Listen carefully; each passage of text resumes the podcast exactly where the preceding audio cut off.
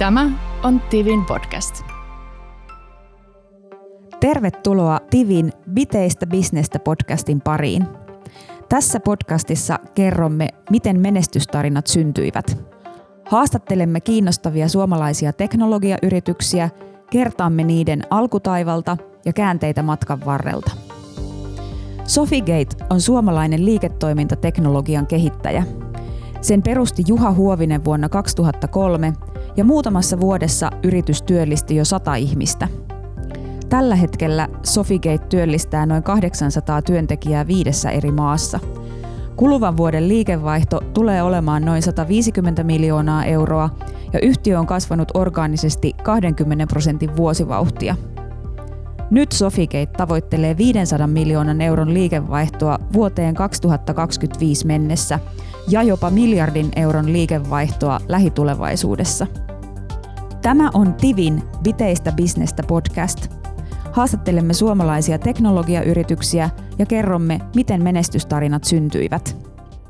Minä olen Tivin toimittaja Elina Hakola ja tässä jaksossa vierainamme ovat Sofigeitin perustaja ja hallituksen jäsen Juha Huovinen ja toimitusjohtaja Sami Karkkila. Tervetuloa.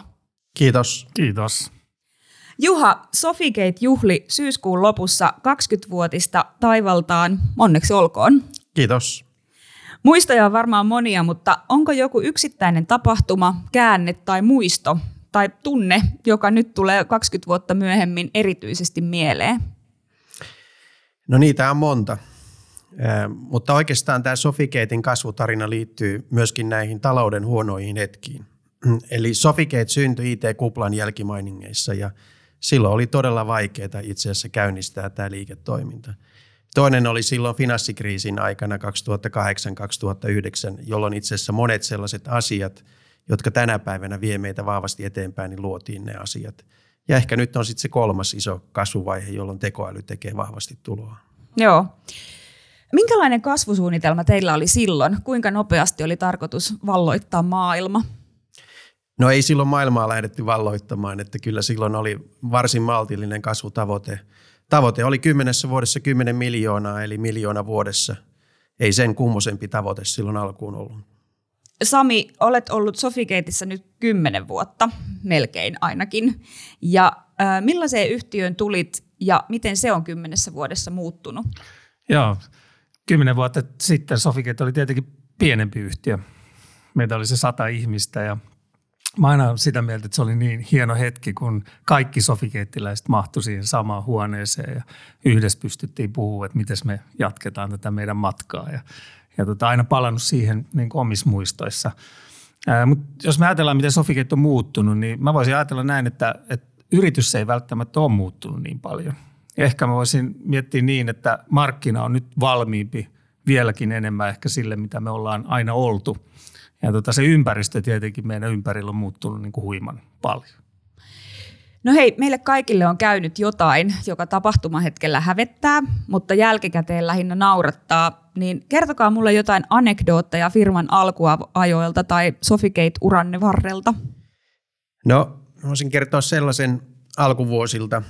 Meitä oli alle 10 henkeä silloin ja saatiin audienssi sitten eh, Nokian IT-hankintajohtajan juttu sille – ja tuota, hän sitten ystävällisesti meitä neuvoi, että mitäpä jos hiukan kasvaisitte ja tulisitte sitten takaisin. Silloin tämä ei tuntunut nololta, vaan tietysti yrittäjälle aivan niin kuin luontaiselta asialta, että totta kai kun meillä on paljon hyviä asioita ja annettavaa, niin mennään, mennään sen suurimman yrityksen johdon juttusille ja, ja tuota, tarjoamaan omaa, omia palveluitaan. Mutta ehkä näin jälkikäteen, kun ajattelee, niin ehkä tietysti vähän hymyilyttää nyt jälkikäteen, että että olisihan sen ehkä itsekin voinut älytä, että vähän isompi pitää olla, jotta tuollaisia jättejä voi palvella. Ja oikeastaan niin ollaan tehty, että sen jälkeen ei ole palattu Nokialle vielä, että nyt täytyy Samin kanssa ehkä katsoa, että joko kohta oltaisiin sen kokoinen, että voitaisiin palata sinne Nokiankin juttusille. Aivan. Mä muistan sellaisen hetken, mä, tämä oli ihan ensimmäisiä viikkoja, kun mä olin Sofigateissa töissä ja ja tähän kuuluu tähän meidän juttuun se, että me jokainen käy läpi tätä Sofigate Akatemiaa. Se on vähän tällainen koko uran kestävä koulutus- ja valmennusohjelma, jossa me pidetään huoli tietenkin meidän osaamisesta. Silloin kun mä itse osallistuin tähän Sofigate Akatemiaan, niin mä olin etukäteen jo päättänyt, että mä niin kuin laitan kaikki peliin.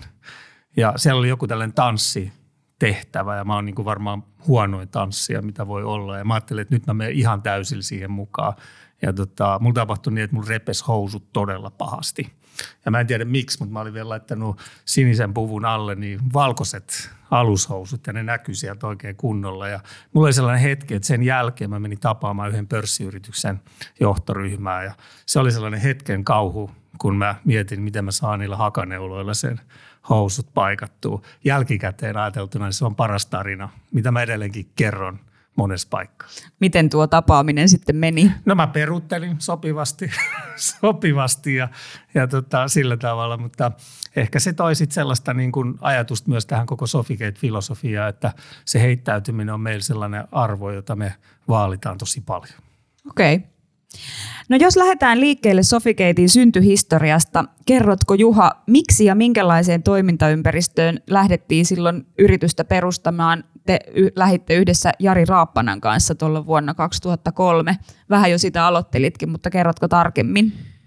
Joo, silloin itse asiassa elettiin aika vaikeita aikoja. Se oli IT-kuplan jälkeistä aikaa ja, ja aika vaikea oli silloin saada mitään – mitään myyntyä, mutta jos menen vielä vähän taaksepäin, että minkä takia ylipäänsä lähdin yrittäjän uralle, niin suoritin Helsingin kauppakorkeassa MPA-opintoja. Se oli tämmöinen osa-aikainen ohjelma ja siellä puhuttiin sitten tästä corporate governanceista, hyvästä hallintotavasta ja silloin ymmärsin, että, että tämmöinen hyvä johtaminen, niin tämä täytyy viedä sinne tietohallintoihin. Olin tietohallintojen kanssa tehnyt kymmenen vuotta töitä ja havainnut sen, että semmoinen liiketoimintamainen johtaminen sieltä puuttui – puuttui silloin. Voidaan tietysti kysyä, että onko sitä nyt tänäkään päivänä liikaa, mutta kuitenkin silloin se selkeästi puuttui ja, ja tästä sain sen idea ja kipinän siihen, siihen yrittäjyyteen. Ja, ja en ole semmoinen yrittäjä, joka on pienestä asti yrittänyt, vaan tämä oli oikeasti semmoinen liiketoimintajohtajan siirto ja hyppy sitten tuntemattomaan, mutta jotenkin koin, että nyt tämä on kokeiltava, jos sitä haluaa. Ja, ja, ja niin sitten päätin, että perustan perustan yrityksen ja, ja asetin sille tavoitteen, ensimmäisenä vuonna pitäisi 100 000 euroa saada kasaan, ja, tai jos sen saa, niin palaan sitten, sitten tota palkkajohtajaksi ja sain ensimmäisenä vuonna 30 000 euroa kasaan ja siitäkin puolet tuli vanhalta työnantajalta ja totesin, että tässä tämä oli, palaan takaisin, takaisin liiketoimintajohtajaksi, mutta se ei ollutkaan helppoa. Eli silloin ei arvostettu yrittäjyyttä ja ei oikeastaan auttanut muuta kuin jatkaa tätä työtä. Niin, kerroit tuossa äh, tota, taustahaastattelussa, että me yritit, yritit lopettaa yrittäjyyden, mutta se et onnistunut siinä. En onnistunut. En itse asiassa päässyt enää työhaastatteluun, eli niin, niin julmaa oli maailma siihen aikaan.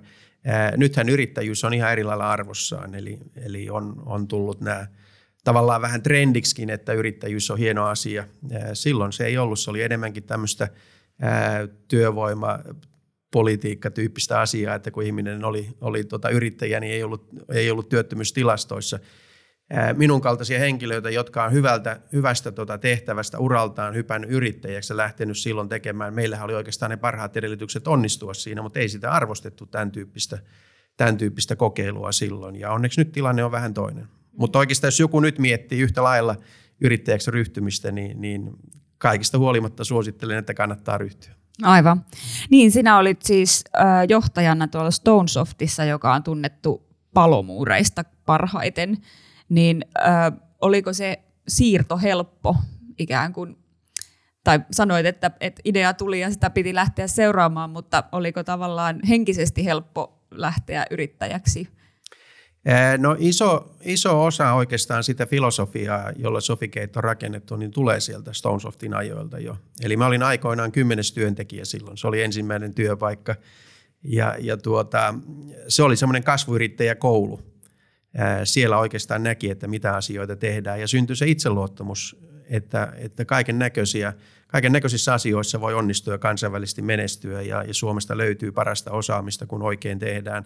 Eli siinä mielessä se oli loistava, loistava lähtökohta. En itse asiassa koskaan itse ollut siinä palomuuribisneksessä, vaan siinä, mistä Stonesoft oli aikoinaan, eli, eli tehtiin vaativia järjestelmiä vaativille asiakkaille. Ja Raappanen Jari, joka on, on jota kutsun co-founderiksi tässä Sofigateissa, niin itse asiassa myi sen liiketoiminnan sitten, sitten nykyiselle CGIlle ja, ja tota, mä totesin, että okei, mä voin joukot viedä sinne, mutta sitten lähden yrittäjän, yrittäjän tielle ja – ja, ja näin sitten myöskin niin kuin tein ja, Ja, ja siinä mielessä se oli helppo se hyppy sieltä kuitenkin. Se oli samantyyppistä bisnestä ja olin siellä nähnyt sen liiketoiminnan tarpeet tai oikeastaan IT-haasteet ja minkälaista asiaa siihen voitaisiin tuoda. Ja se MPA-lopputyönä mä tein semmoisen kirjasen, jota, joka oli sitten niin kuin Value Driven CIO, Bridging the Gap Between Business and IT. Ja, ja niin mä sitten aloitin sen yrittäjäuran niin, että soittelin tietohallintojohtajille, sanoin, että mulla olisi hei tämmöinen kirja, että haluatko tavata tuon sen. Ja, ja siitä se lähti oikeastaan liikenteeseen sitten. Vaikka se ensimmäinen vuosi olikin vaikea, niin kuitenkin se oli oikea tie sitten mennä eteenpäin. Miten tämä idea otettiin vastaan? Pitikö matka saarnata paljonkin? No piti matkasarranta, mutta se kokemus oli hyvin vahva oikeastaan siinä mielessä, että kukaan ei ollut ehkä koskaan kysynyt tietohallintojohtajalta, että miten he jaksavat ja miten he voivat ja, ja, ja mitä heidän päiväänsä kuuluu. Eli, eli vaikka oli, oli tota minä ja Jari ehkä, ehkä kaksi kättä ja yksi kirja, millä sitten niin kuin saarnattiin ja vietiin, vietiin asiaa eteenpäin, niin, niin se vastaanotto oli jotenkin hyvin lämmin ja, ja, ja, ja sen tyyppinen – me itse asiassa sanoimme Jarin kanssa, että kello lähti raksuttamaan, eli, eli puhuttiin siitä, että kyllä he sitten palaavat sieltä. Sieltä toki oltiin itsekin paljon aktiivisia, mutta jotenkin se ajatus jäi kytemään, että joku tulee ja kysyy oikeasti, että miten jaksat, eikä niin, että minulla olisi tämmöinen asia, ostatko sen. Eli, eli siinä mielessä – vahva kokemus ja, ja, ja hieno alku ja hienot muistot ja mun mielestä se kantaa meitä edelleenkin tänä päivänä, että me olemme kuitenkin ihmisten kanssa tekemisissä, vaikka teknologia on se keskeinen asia. Tuota, miten te saitte rahoitusta silloin alkuvaiheessa vai millä rahalla te kasvoitte? Kyllä se rahoitus tuli ihan siitä, että ei maksettu palkkaa. Eli, eli täällä täällä nyt täällä uudemmille ihmisille joskus kysytäänkin, että mitä se yrittäjyys oikein tarkoittaa, joka meillä edelleenkin on vahvasti semmoinen niin kuin, niin kuin arvo tai leimallinen asia tässä Stones of, äh, anteeksi, Sofigateissa ja, ja tota, ihmiset sitten sanoo erilaisia asioita, mitä yrittäjyyteen liittyy. Ja sitten mä sanon, että alkuaikoina se tarkoitti sitä, että hyvä positio, mutta ei palkkaa. Eli, eli siinä mielessä ihan tämmöisillä, tämmöisillä perheen olin juuri perustanut ja, ja sen takia oli se ajatuskin, että sen 100 000 ensimmäisenä vuonna pitäisi saada kasaan, jotta perheelle saa ruokaa ja, ja se oli tietysti se suurin huoli, mutta kyllä sitä yli mentiin. Mutta ei mitään ulkopuolista rahoitusta ollut silloin, ihan, ihan pienellä alkupääomalla mentiin eteenpäin. Aivan. Alalla oli tämä ITIL-johtamismalli jo olemassa ja tunnettu, niin miten on? Keksittekö te vähän niin kuin pyörän uudelleen vai mitä te toitte ikään kuin lisää? No oli Itilia, oli Kopit, mutta silloin kun tein sitä MBA, MBA-opintoja, lopputyötä ja valmistelin tätä yritystä, niin luin itse asiassa Kopitin johdolle suunnatun yhteenvedon. Ja se oli niin vaikea, totesin, että tätä ei voi viedä millekään yritysjohtajalle. Ja, ja Itilissä edelleenkin sama asia tänä päivänä. Ei se sovellu mihinkään liiketoimintajohtajalle, joka haluaisi ymmärtää, että miten tietohallintoa pitäisi niin kuin johtaa – Eli siinä mielessä tuntiin, tultiin aika neitseelliseen kenttään ja, ja se, että uskallettiin ajatella itse asioita niin kuin eri lailla. Ja silloin 2008, kun oli se finanssikriisi, niin silloin itse asiassa vasta lähdettiin kehittämään tätä, tätä bisnesteknologiamallia, joka nyt on hyvinkin tunnettu ja laajasti käytetty. Tätä bisnesteknologiamallia on kiitelty laajasti. Ja joidenkin mielestä ne on kuitenkin liian yksinkertaisia sopiakseen laajasti eri yritysten käyttöön, niin miten te olette vastannut näille epäilijöille? Vai oletteko te kohdannut tämmöistä kritiikkiä? No ainahan varmaan kritiikkiä tulee, mutta en itse ole tätä juurikaan kuullut, koska sinällänsä me toimitaan pohjoismaisten globaalien yritysten kanssa ja isojen julkisen sektorin tahojen kanssa, myöskin pienempien organisaatioiden ja yritysten kanssa. Ja näille kaikille tätä mallia on otettu käyttöön. Eli siinä sitä mallia on ollut tekemässä yli 50 isoa organisaatiota ja he ovat aidosti ottaneet sen käyttöön. Esimerkiksi nyt vaikka King's College Londonin kanssa otetaan sitä mallia käyttöön ja he ovat sitä käyttäneet jo kahden vuoden ajan itsenäisesti ja nyt ovat vieneet INTn ulkopuolella myöskin sitten kaikkiin muihinkin toimintoihin. Eli, eli siinä mielessä kyllä me saamme enemmänkin sitä positiivista palautetta, että se on – maailman paras ja maailman monipuolisin ja soveltuvin kaiken kokoisille yrityksille. Eli käytäntö puhuu puolestaan. Käytäntö puhuu puolestaan, niin se vain aina näissä asioissa on, että, että kun tekee vain sitä käytännön asiaa ja antaa, antaa puheiden olla sitten, niin hyvä tulee. Aivan. Hei, puhutaan vielä siitä 2008 finanssikriisistä. Se oli yritykselle kova paikka, niin mitä silloin tapahtui? No silloin tietysti pelättiin, että nyt ihmiset tulee sieltä, sieltä asiakkailta ja, ja tota, miten, miten siitä niin kuin selvitään. Ja sen takia itse asiassa käynnistettiin silloin näitä kehityshankkeita. Eli tämä bisnesteknologiamalli oli yksi asia, jonka kehitys silloin käynnistettiin. Toinen oli tämä teknologian käyttöönotto, eli itse asiassa silloin perustettiin ServiceNown kanssa kumppanuus, eli ruvettiin sitä teknologiaa tuomaan tänne näin.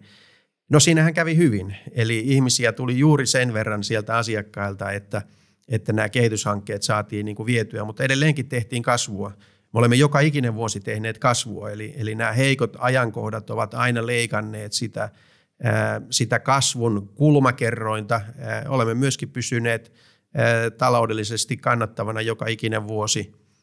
Ja, ja nämä kaikki oikeastaan liittyy siihen, että meillä on erittäin hieno malli, jossa ihmiset on niin kuin mukana tavallaan hyvin tämmöinen niin kuin joustava. Silloin kun menee hyvin, ihmiset todella ansaitsevat hyvin. Silloin kun on vähän heikompi aika, niin myöskin, myöskin tota, sitä kautta tulee joustoa ilman, että on tarvinnut mitään tällaisia – erityisiä keskusteluita käydä siitä niin kuin asiasta.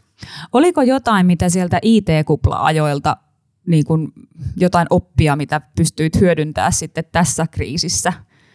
Vaikka kriisi oli vähän eri, mutta... No kriisi oli tietysti eri, mutta kyllähän tämä kaikki, kaikkihan antaa oikeastaan sen, että kriisit tulee ja menee.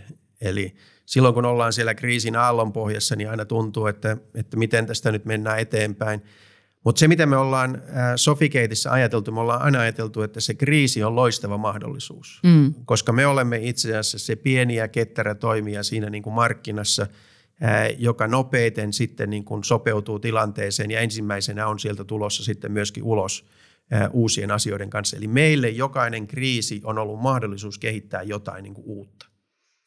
Ja, ja tota, sen ehkä se IT-kupla jo silloin niin kuin opetti, että että kyllä tästä aika nopeasti sitten kuitenkin se kysyntä palautuu ja, ja tota mahdollisuudet ja ehkä portitkin jaetaan uusiksi taas siinä kriisin tilanteessa. No mainitsitkin jo noita tukijalkoja, mitä kehititte silloin, mutta, mutta kuulin, että teillä on niin neljä tukijalkaa nykyään, niin mitä ne on, jos vielä kerrataan ne? No meillä on kaksi tämmöistä bisnesaluetta, jotka nimenomaan niin kuin yhdistämme siinä asiakaspalvelussa. Toinen on transformaation johtaminen ja toinen on platformit. Ja siinä transformaation puolella meillä on, meillä on kaksi asiaa. Meillä on isoille yrityksille suunnattu tämmöinen transformaation johtamisen palvelu ja sitten meillä on keskisuurille yrityksille tämmöinen kokonais-IT-johtamisen niin kuin palvelu. Ja ne kuuluu siihen transformaatiopuoleen. Ja sitten platformipuolella meillä on kaksi asiaa. Meillä on ServiceNow-platformi ja Salesforce-platformi. Sen lisäksi teemme SAPin kanssa paljon töitä, mutta SAPi meillä kuuluu nimenomaan siihen isojen yrityksen transformaation johtamiseen, eli, eli siellä olemme mukana siinä johtamisen asiassa. Nämä on ne neljä business streamia, niin kuin me niitä kutsutaan, jotka muodostuu siis kahdesta asiasta, transformaation ja platformin, ja nimenomaan niiden yhdistäminen on se meidän juttu. Hei, puhutaan seuraavaksi Sofigatein kasvusta. Kerrotte, että tavoitteenne on 500 miljoonan euron liikevaihto vuonna 2025 ja jopa miljardin euron liikevaihto lähitulevaisuudessa. Eli te yli triplaatte liikevaihtonne. Miten tämä temppu tehdään? Kumpi haluaa aloittaa? Mä voin ottaa tästä, niin kuin siis jos ihan yksinkertaisesti ajatellaan sitä meidän kasvutarinaa, niin sehän perustuu siihen, niihin ihmisiin. Ja tota, me paljon mietitään sellaista kasvustrategiaa, jossa on tällainen niin kuin neljä osa-aluetta, jossa kolme liittyy suoraan niihin ihmisiin.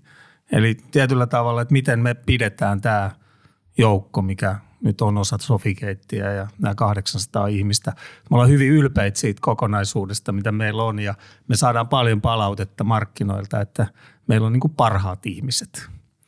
Ja tota, numero kaksi on sitten ne tulevat ihmiset, tulevat osaajat, tulevat niin kuin huippulahjakkuudet ja tietenkin meidän niin kuin oltava sellainen yritys, johon nyt nämä tulevaisuuden huiput haluaa aidosti tulla töihin.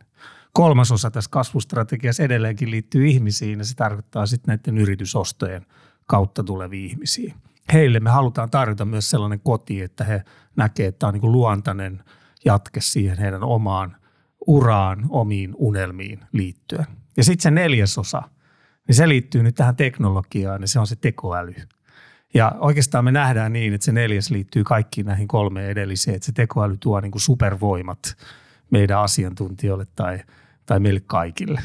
Ja nämä itse asiassa kaikki muodostaa sen meidän kasvustrategian ytimen. Se on sen ihmiset ja miten se oikeasti me pystytään se ihmis niin kuin osaajajoukko niin kuin kasvattamaan siihen koko luokkaan, mihin me halutaan. Hei, puhutaan näistä yritysostoista. Sofigate teki ensimmäisen yrityskauppansa vuonna 2016, korjatkaa jos on väärässä. Ja sitten olette tehneet niitä useita lisää. Viimeksi ostitte ruotsalaisen Salesforce-konsultin Exceedin vuonna 2022. Ja usein sanotaan, että yrityskauppojen onnistunut maaliin vieminen on yksi vaikeimmista asioista johtajille. Niin minkälaisia tarinoita teidän yrityskaupat ovat olleet ja mikä niissä on ollut vaikeinta? No ensinnäkin Exceedi siis varsinaisesti liittyi Sofigateen nyt tammikuussa 2023. Eli se on kohtuullisen tuore. Ja mä pidän sitä niin kuin hyvin onnistuneena yrityskauppana. Ja, tota, ja meidän koko Salesforce liiketoiminta sai niin kuin hyvän sellaisen kasvuponnistusalustan siitä. Mutta joka tapauksessa meillä on yritysostoja, mitkä on onnistunut ja on yritysostoja, jotka ei ole niin hyvin onnistunut. Ja yksi sellainen niin kuin jotenkin oppi ainakin itsellä on se, että jos hankkii yritystä, joka lähtökohtaisesti on tällainen johdon konsultointiyritys, niin se on niin kuin identiteetiltään tosi vaikea integroida sellaiseen yritykseen kuin Sofigate. Ja meillä on yksi ta- tarina sellaisesta ruotsalaisesta yhtiöstä, joka me hankittiin, jonka nimenomaan tämä integrointi oli kohtuullisen haasteellista. Ja tämä ehkä toimii meille vähän niin kuin oppina myöskin niin, että mitä sitten ei ehkä kannata tehdä.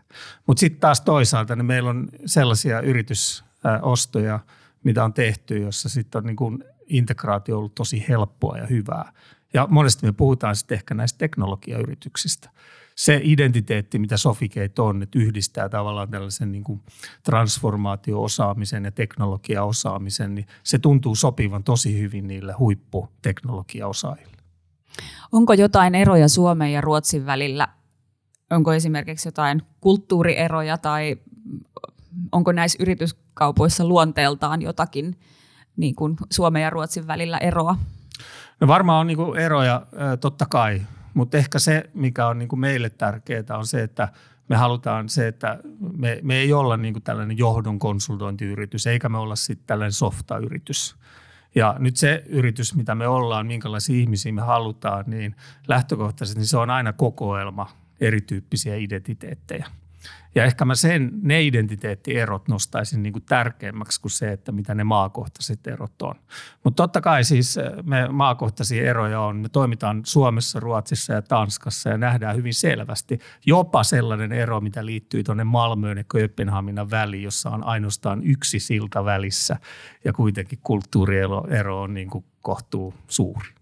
Hei, kerro vielä joku esimerkki näistä äh, opeista, mitä tästä ei niin hohdokkaasta yrityskauppaintegraatiokeissistä jäi mieleen, kun sanoit, että, että opitte, että mitä ei ehkä kannata tehdä. Joo, se, siis se, on oikeastaan kaikista tärkein on se, että niin kuin sitouttaa laajan porukan siihen yritysoston taakse. Eli se olisi tällainen normaalisti tällä yritysostoprosessi menee niin, että omistajat tai johto keskustelee keskenään ja sitten syntyy joku tulos – Mm. Niin kyllä se niin kuin suurin oppi oli se, että mitä me yhdistetään laajempi porukka sekä täältä niin kuin Sofigatein suunnalta että sieltä, sieltä sitten kohdeyrityksen suunnalta. Ja se oikeastaan jäi vähän niin kuin tekemättä. Ja se on oikeastaan sellainen asia, mitä mä itse mietin, että se olisi pitänyt tehdä toisin ja tavallaan nyt tällä hetkellä tehdäänkin niin. Miten sieltä saadaan isompi porukka keskustelemaan siitä, että mitä me unelmoidaan, mitä me yhdessä halutaan niin tehdä. No mihin markkinoille te seuraavaksi aiotte suunnata?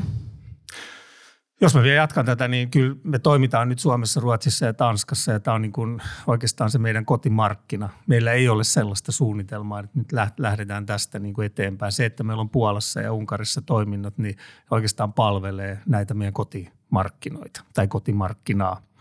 Ja tuota, Ruotsi, Suomi ja Tanska edustaa niin kuin ihan mielettömän suurta potentiaalia meille itsessään. Eli se kasvu, mitä me tässä koko ajan niin kuin – tavoitellaan, niin se syntyy tämän kotimarkkinan kautta. Aivan. Halusitko Juha kommentoida jotenkin tätä?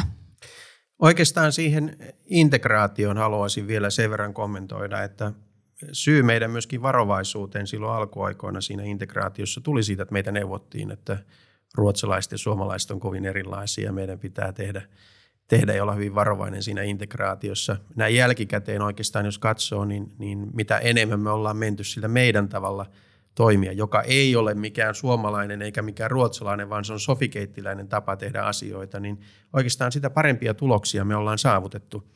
Mitä enemmän me mennään sillä meidän identiteetillä, meidän tavalla toimia, meidän arvoilla, kaikilla näillä niin kuin jutuilla. Eli, eli siinä mielessä ehkä sanoisin, että kannattaa uskoa siihen omaan asiaan ja omaan, omaan niin kuin tekemiseen, eikä olla myöskään liian varovainen siinä asiassa. Ne pitää uskaltaa sanoa myöskin ääneen. No, miten nämä pandemia, Venäjän hyökkäyssota Ukrainaan, onko niillä ollut jotakin vaikutusta teidän liiketoimintaan tai kasvusuunnitelmiin? No ei oikeastaan ole. Et siis ensinnäkin mä haluan sanoa, että molemmat oli tosi, tai on tosi ikäviä asioita, mutta tota, se, sellaisenaan niin ne ei ole vaikuttanut nyt siihen meidän toimintaan sillä tavalla, että meidän jotenkin suunnitelmat olisi niin kuin muuttunut. Ja tota, enemmänkin se on sellaista, että, että tota, me nähdään, että se haastaa sitä meidän niin kuin niin kuin omaa johtamista edelleenkin, niin kuin mitä sitä voi tehdä niin kuin, niin kuin joustavammin tai, tai paremmin, mutta, mutta varsinaisesti sellaista, että se olisi jotenkin negatiivisesti vaikuttanut tähän tai muuttanut oleellisesti meidän suunnitelmaa, niin ei ole tapahtunut. No aivan.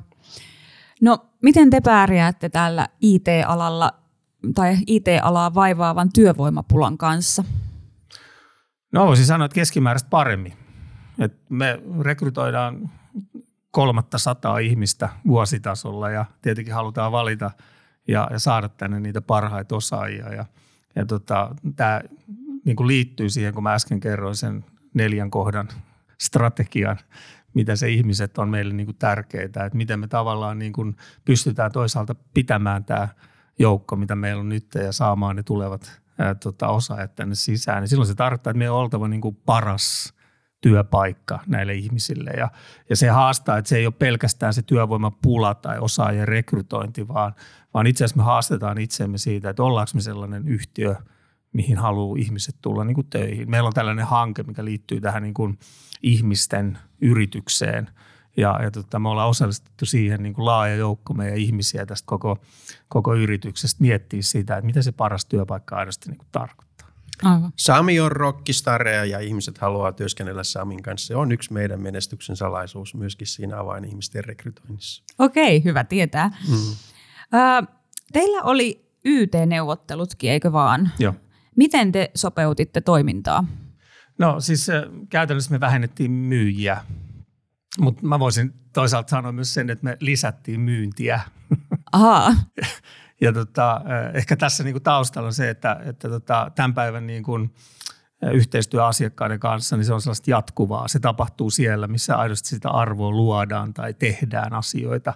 Ja silloin ei ole enää niin kuin välttämättä relevantti, että on joku myyntiyksikkö tai myyntitiimi pelkästään, joka kohtaa asiakkaan, vaan meillä on se 800 ihmistä, jotka kohtaa asiakkaita ja tavallaan sellainen myynti tai yhteinen kehitystyö tapahtuu siellä.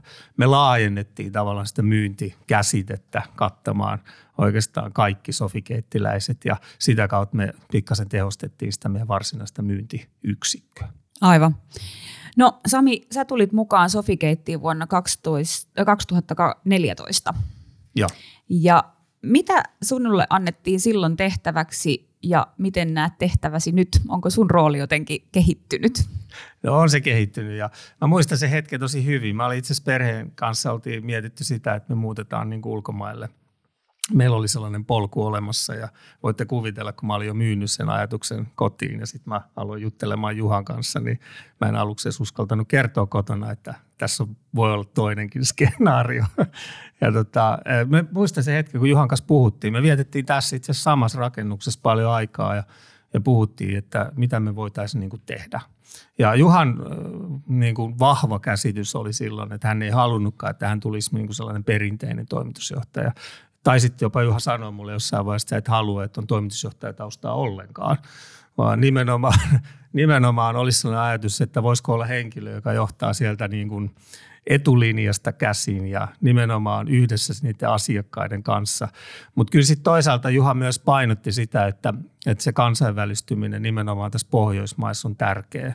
Ja hän halusi sitä, että se, se on niin kuin vahvasti esillä tässä niin kuin agendassa. Ja silloin me ensimmäistä kertaa taululle muistaakseni piirrettiin se mission 100 miljoonaa ja todettiin, että tämä me pystytään tekemään nyt vuoteen 2020 mennessä. Ja, ja tota, se missio oikeasti, se oli, siitä tuli tosi tärkeä asia, ei pelkästään niin kuin mulle itselleni, vaan musta tuntuu, että koko tälle Sofikeitille, ei niin, että se nyt oli pelkästään se euromäärä, vaan se kertoi sitä, että, että miten me voidaan niin unelmoida, miten me mennään sitä tavoitetta kohti ja miten me kaikki ihmiset tavallaan niin kuin haluaa, että tämä on tällainen johtava yritys tässä Pohjoismaissa. Ja se missio oli se, mikä me silloin Juhan kanssa ensimmäisen kerran niin kuin rakennettiin. Okei. Okay.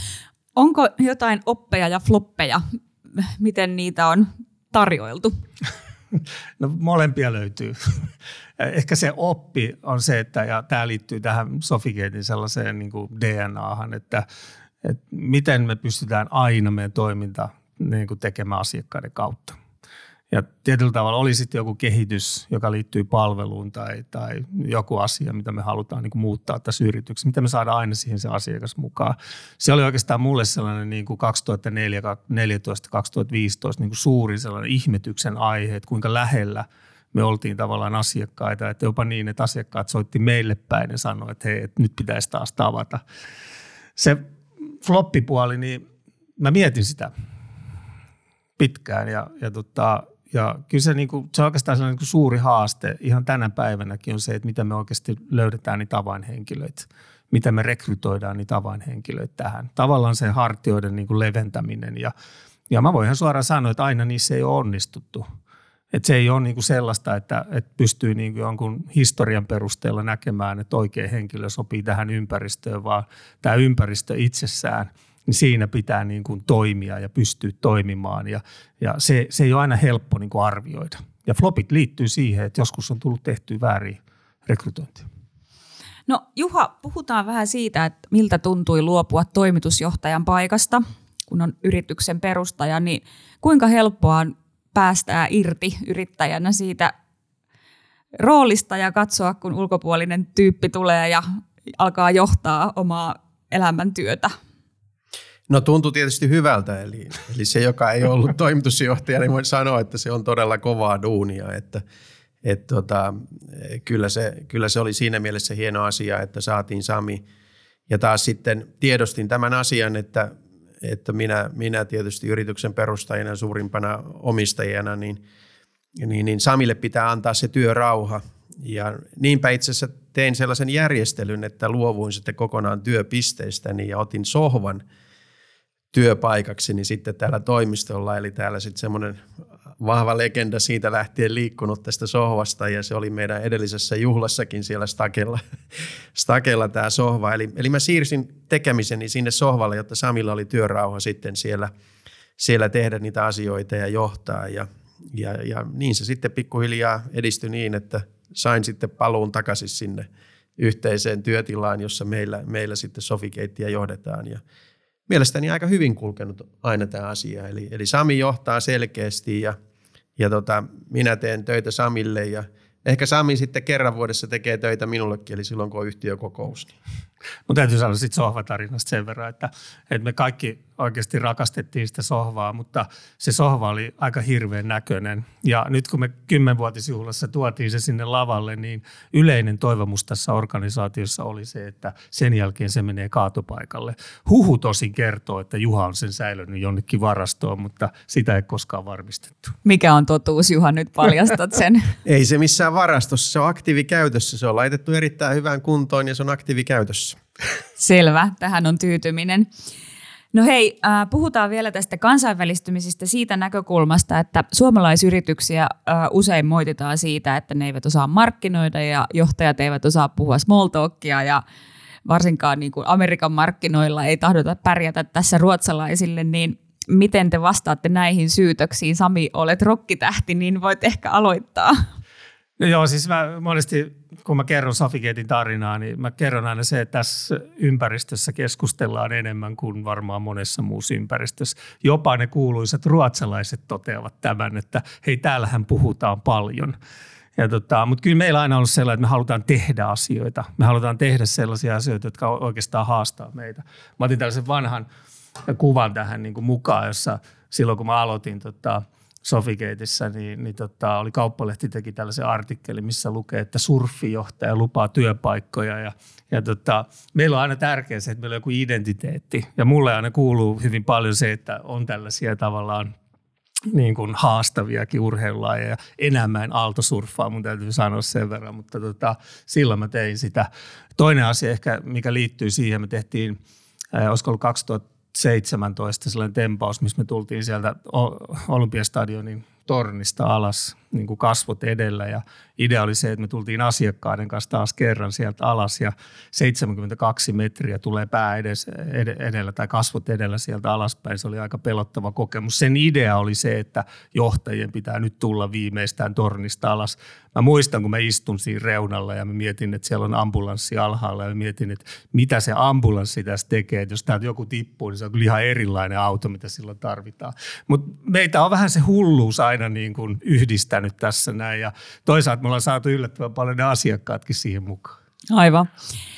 Puhutaan vielä vähän talousasioista. Eli teillä on pääomasijoittajana Mandatum ja Capman ja Lähitapiollakin omistaa teistä siivun. Onko muita merkittäviä, joita ei nyt mainita? Sitten tässä on vielä 2018 kerroit Juha Taloiselämän haastattelussa, että te olitte harkinneet pörssin listautumista – mutta totesitte, että rakennatte y- yrityksen arvoa paremmin pörssin ulkopuolelta. Niin oletteko edelleen tästä aiheesta samaa mieltä vai onko pörssilistautuminen mahdollista tässä lähitulevaisuudessa? No pörssilistautuminen on aina tietysti asia, jota täytyy niin kuin miettiä, mutta ei meidän ajatukset ole siitä muuttuneet. Eli kyllä me uskomme, että pörssin ulkopuolella me pystymme parhaiten rakentamaan arvoa meidän työntekijöille myöskin. Eli täytyy muistaa, että – meidän työntekijät ovat, ovat tota, itse asiassa suurempi omistajia kuin nämä, nämä pääomasijoittajat, joiden osuus on semmoinen 16 prosenttia Sofikeitistä. Se arvonluonti tapahtuu sitä kautta, että, että ihmiset saa sijoittaa yritykseen, jonka he tuntevat ja, ja tota, silloin he antavat myöskin ehkä sen pienen ekstra latauksen siihen, siihen työntekoon ja – ja sitten kun se arvo jonain päivänä vielä ehkä erityisesti nousee, listaudutaan sitten tai, tai tapahtuu jotain muuta, niin se hyöty menee nimenomaan työntekijöille, eikä sitten niin kuin jollekin eläkesijoitusyhtiölle tai jollekin muulle tämän tyyppiselle niin kuin toimijalle. Nämä ollut meille aina niin kuin tärkeitä arvoja, sen tyyppiset asiat, eli, eli yrityksestä hyötyy ennen kaikkea ne, jotka sinne tekevät töitä. Teillä on pörssikin henkilöstöomistajille. Kertokaa vähän siitä. Joo, me joka vuosi niin, kuin me, niin sanottu ostomyyntimarkkina, jossa sitten jokaisen ää, tota, omistajan on mahdollisuus myydä tai ostaa Sofikeetin osakkeita. Ja se itse asiassa markkina toimii sellaisenaan. Meillä on kumppani, joka pyörittää sitä markkinaa ja tota, tietenkin yritys on sitoutunut siihen, että jos on enemmän – ostajia kuin myyjiä, niin meillä on, on sitten tietyin ehdoin voidaan antaa osakkeita siihen markkinaan ja taas sitten toisenkin päin. Se on ollut huippusuosittu ja ihmiset haluaa kuulla aina ennen sitä markkinan avautumista aina sitten myös sellaisen roadshow-esityksen, että missä me mennään ja mikä se tulevaisuuden visio on. Ja voitte vaan kuvitella, että tämä 500 miljoonan tota, tavoite on aina niin kuin siellä esillä. Ja se on oikeastaan tosi kiva, että kun voisi ajatella, että perinteisessä mallissa toimitusjohtaja monesti kertoo, että mitä tota asioita on nyt niin kuin agendalla, niin meidän ympäristössä monesti meidän ihmiset kysyy, että miten tämän liiketoiminnan tilanne nyt on sitten, Sami? Aivan. Haluatko Juha kommentoida vielä? Niin, vaikka meillä on 300 henkilöstöomistajaa, niin meillä ei ole yhtään osakasta tässä yrityksessä. Sekin on yksi semmoinen tärkeä asia, että meille ei jaeta ihmisiä kahteen kategoriaan sen puolesta, että onko ne, ovatko he omistajia vaiko ei. Eli meillä täällä kaikki on täsmälleen niin kuin tasa-arvoisia, eikä myöskään ole sitä, että meillä on pieni tämmöinen omistajajoukko, jotka ovat saavuttaneet ultimaattumin urallaan ja ovat osakkaita ja, ja siinä mielessä täysin etu, etuoikeutettuja kaikkiin muihin näiden. Meillä ihmiset on tasa-arvoisia ja tänään aloitti taas uusi hieno ryhmä työntekijöitä ja, ja tota, heillä on yhtäläinen oikeus sitten tulla omistajiksi tähän, tähän yhtiöön, jos siksi näkevät sen hyväksi heidän, heidän oman taloudellisen tilanteensa kannalta. No hei, meillä on varmasti kuulijoita, jotka haaveilevat Sofikeitin tyyppisestä kasvutarinasta, niin haluaisin tähän loppuun kysyä vielä teiltä neuvoja tai mietteitä yrityksen perustamiseen ja kasvattamiseen liittyen, niin onko vaikka kolme ö, kysymystä, mitä yritysjohdon pitäisi itseltään kysyä, kun he suunnittelevat kasvustrategiaansa? No jotenkin mä niin mietin ehkä kysymysten sijaan sitä, että tarviiko sitä kasvustrategiaa tehdä ollenkaan.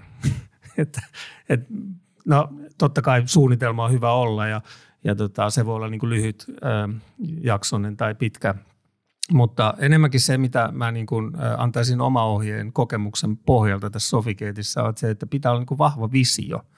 Ja se vision pitää olla kirkas. Ja sen pitää olla sellainen, että se on niin kuin innostava ja, ja, tota, ja siihen pitää olla myöskin se uskottava niin kuin tarina – ja se visio ohjaa, se niin kuin stimuloi tavallaan meitä kaikkia sit siinä jokapäiväisessä työssä. Ja sitten siinä jokapäiväisessä työssä pitää tehdä niitä hyviä päätöksiä.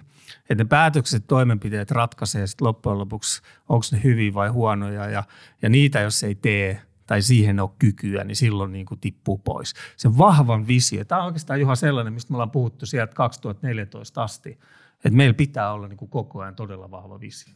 Sofikeitin alkuperäinen liikeidea oli kaksi sivua, ja ne kaksi sivua on täyttä rautaa tänäkin päivänä. Eli, eli siinä on oikeastaan 90 prosenttia meidän liiketoiminnan ytimestä kuvattu silloin 20 vuotta sitten. Ja, ja, tota, ja tätä mä suosittelen kaikille, ja se on kuvattu nimenomaan sen asiakkaan näkökulmasta, mitä me tarjoamme niille asiakkaille, mikä on se juttu. Jos suunnittelet omaa kasvupolkusi Exceliin, niin, niin valhehan sieltä tulee, mutta jos mietit sitä, että mikä on se sinun lisäarvo asiakkaalle ja joka ilta meet kotiin ja mietit, että tuotitko jotain arvoa asiakkaalle, niin sillä lailla sitä kasvua tehdään. Aivan. Onko jotain, mitä ö, haluatte vielä täydentää tai kertoa liittyen kasvuun, yrityksen perustamiseen, johtamiseen, muuta, mitä on jäänyt tässä keskustelussa sanomatta? No ehkä mä sanoisin vain sen, että pitää luottaa niin kuin itseensä ja siihen omaan niin kuin tekemiseen. Ja siinä pitää olla aika tinkimätön. Eli, eli se hyvä ei riitä, että pitää oikeasti olla niin kuin paras siinä, siinä tekemisessä. Ja, ja sitten se toinen juttu on, että tehdä aidosti niiden, niiden niin kuin asiakkaiden kanssa sitä niin kuin asiaa. Ja, ja tota, kuitenkin uskoa siihen, että, että ne ajatukset tulee sitten kuitenkin enemmän sieltä omasta päästä ja organisaatiosta kuin välttämättä suoraan siltä asiakkaalta. Mutta se on se tapa verifioida, että tehdäänkö oikeita asioita. Ja tähän liittyy sitten toisaalta se, mitä mä sanoin siitä keskustelusta täällä Sofikeitissä, niin sitten se on myös sitä haastamista ja palautetta. Eli se, että, että kuinka arkoja me tavallaan ollaan ehkä antamaan suoraa palautetta, johtuen siitä, että meillä on joku sellainen ennakkoajatus siitä, että se niin kuin voi aiheuttaa jotain negatiivista kuinka paljon kaikki ihmiset tarvitsevat sitä palautetta, jopa janoaa sitä palautetta. Jos siihen uskoo ja sellaisen ympäristön luo, jossa voi antaa todella suoraa palautetta siitä tekemisestä ja sisällöstä, niin silloin on luotu jotain sellaista, joka, joka kehittyy niin kuin todella nopeasti. Ja toimitusjohtajana pitää olla rockistara.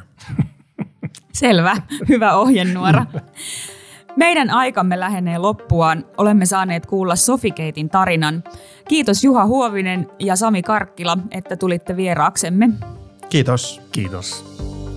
Olet kuunnellut Tivin Viteistä bisnestä podcastia. Kertaamme suomalaisten teknologiayritysten kasvutarinoita ja keräämme yritysten johtajilta parhaita vinkkejä. Anna palautetta tai vinkkaa hyvää tarinaa. Kiitos seurastasi.